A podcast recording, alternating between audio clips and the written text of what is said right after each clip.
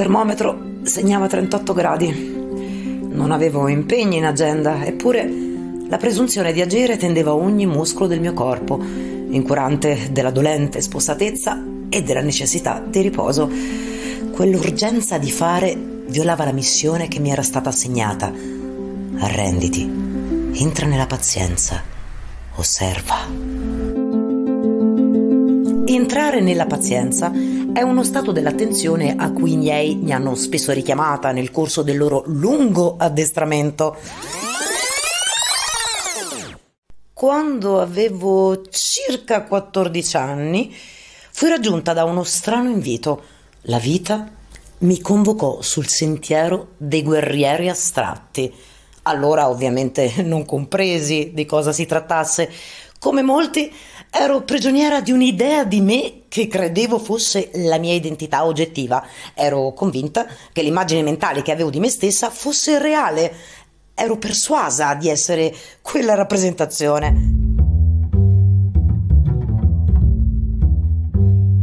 Eppure la vita mi chiamò a fronteggiare la malattia mentale di alcuni membri della mia famiglia.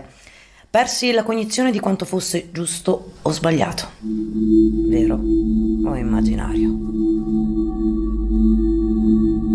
Ricordo l'estenuante sforzo per aggrapparmi a dati incontrovertibili di realtà affinché il germe della follia non avesse la meglio sulla mia ferrea ragione occidentale.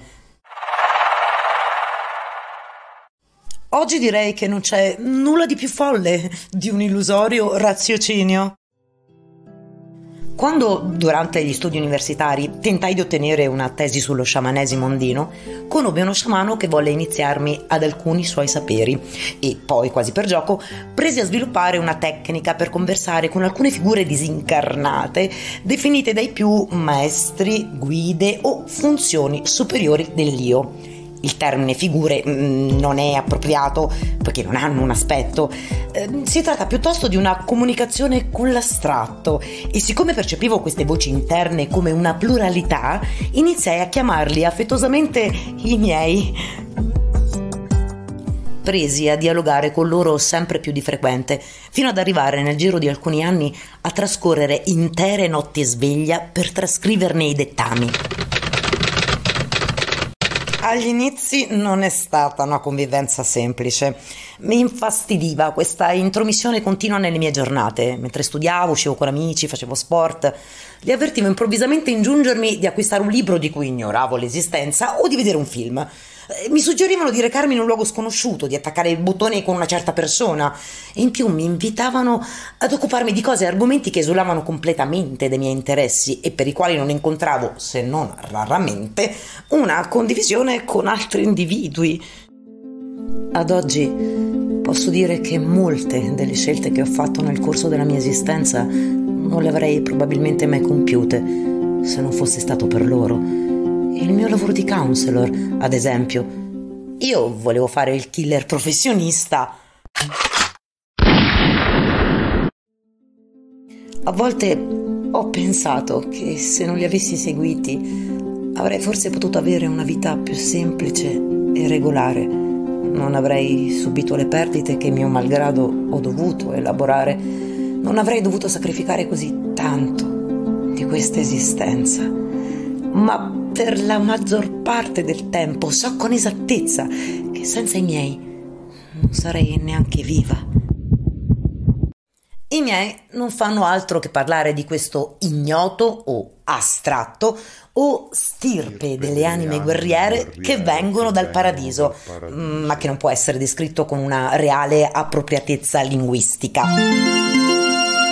Secondo loro, la maggior parte delle persone sarebbe affetta da una singolare malattia, la convinzione che il corpo sia il depositario della propria identità personale, contagiato da un virus mentale che lo induce ad agire nel mondo per affermare o difendere questa idea di sé, questo virus incontra la guarigione entrando nella pazienza.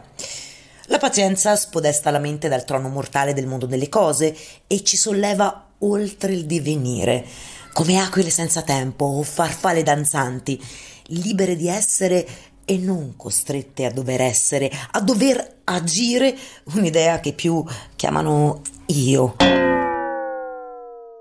Un guerriero della stirpe duella sempre contro se stesso, non ha nemici da sconfiggere, piuttosto ha se stesso da vincere. Contro chi o cosa deve ingaggiare le sue competizioni? Contro l'idea che è di sé, ciò che ognuno crede di essere, l'immagine mentale e mondana di voi stessi, i discorsi della mente. E per cosa si combatte? Per la libertà dei suoi territori dall'invasione nemica. Nel corso delle competizioni il guerriero incontra l'intensità. Potrei definirla una qualità del tempo interiore molto simile al tempo dei sogni in cui nel giro di pochi minuti o di un'ora si può vivere una o più vite intere. L'arcobaleno ha molti più colori. Esistono più fiori di quanto un botanico possa annoverare tra i suoi studi i sorrisi incrociati sono fondali di oceani popolati di mistero o cime innevate su cui i raggi del sole erigono cattedrali di luce. Nell'intensità un nome, una parola, un errore conquistano la storia, liberano territori afflitti, risvegliano deserti e ogni animale parla nell'intensità. L'ho scovata ovunque, nella pagina di un libro, nell'ombra che accoglieva un passo, dentro un gesto colto per caso, in una porta chiusa dal vento, in una coincidenza banale, in una sensazione all'improvviso. È una creatura meravigliosa che invita a danzare ogni ballo, sino a sfinirti. È per questo che un guerriero deve restare sobrio. La misura è tutto nella sua esistenza. L'intensità comporta quasi sempre che si accenda la tentazione di strafare, di conquistare e vincere. Ecco perché anche la resa diviene una battaglia difficilissima da combattere per un essere astratto. Si tratta di resistere all'incontenibile impulso a fare, dimostrare, agire, parlare. Ci si sente al massimo e con questo carico vibrazionale si deve stare al minimo. È frustrante, lo ammetto. Tuttavia è solo esercitando questa padronanza che si riescono ad evitare le conseguenze dell'intensità. La prima cosa in cui impegnarsi è la riduzione dell'importanza personale, dell'idea di sé. Quando si è nell'intensità, il rischio è che aumenti anche questa, un grave danno che si paga con l'arresto del cammino di scoperta. Gli eccessi indomiti dell'intensità sono fertilizzante per semi irrilevanti che infestano la terra delle follie Sbocciano grandi patimenti, si intrecciano rovi di situazioni intricate, esplode la sensibilità del guerriero. In me questo apprendimento ha richiesto molto tempo, trascorso collezionando rischi e fallimenti, e ancora oggi vivo momenti in cui non sono in grado di restare in sella. Nei picchi di intensità avverto il corpo come se avvampasse ne soffro la frenesia in ogni sua molecola, di cui percepisco il desiderio incontrollato di scindersi dal resto. È la stessa differenza che c'è tra un diamante e una bomba. Spiegarono un giorno i miei. Entrambi contengono una forza immensa. Nella granata l'energia è allestita per dirompere il più distante possibile, è centrifuga. Nel diamante resta concentrata nel suo nucleo, perennemente attiva, apparentemente immobile. La carica esplosiva ha una sola possibilità di brillare. Il diamante brilla costantemente, non disperde, irradia, non cancella, illumina, non distrugge, conserva.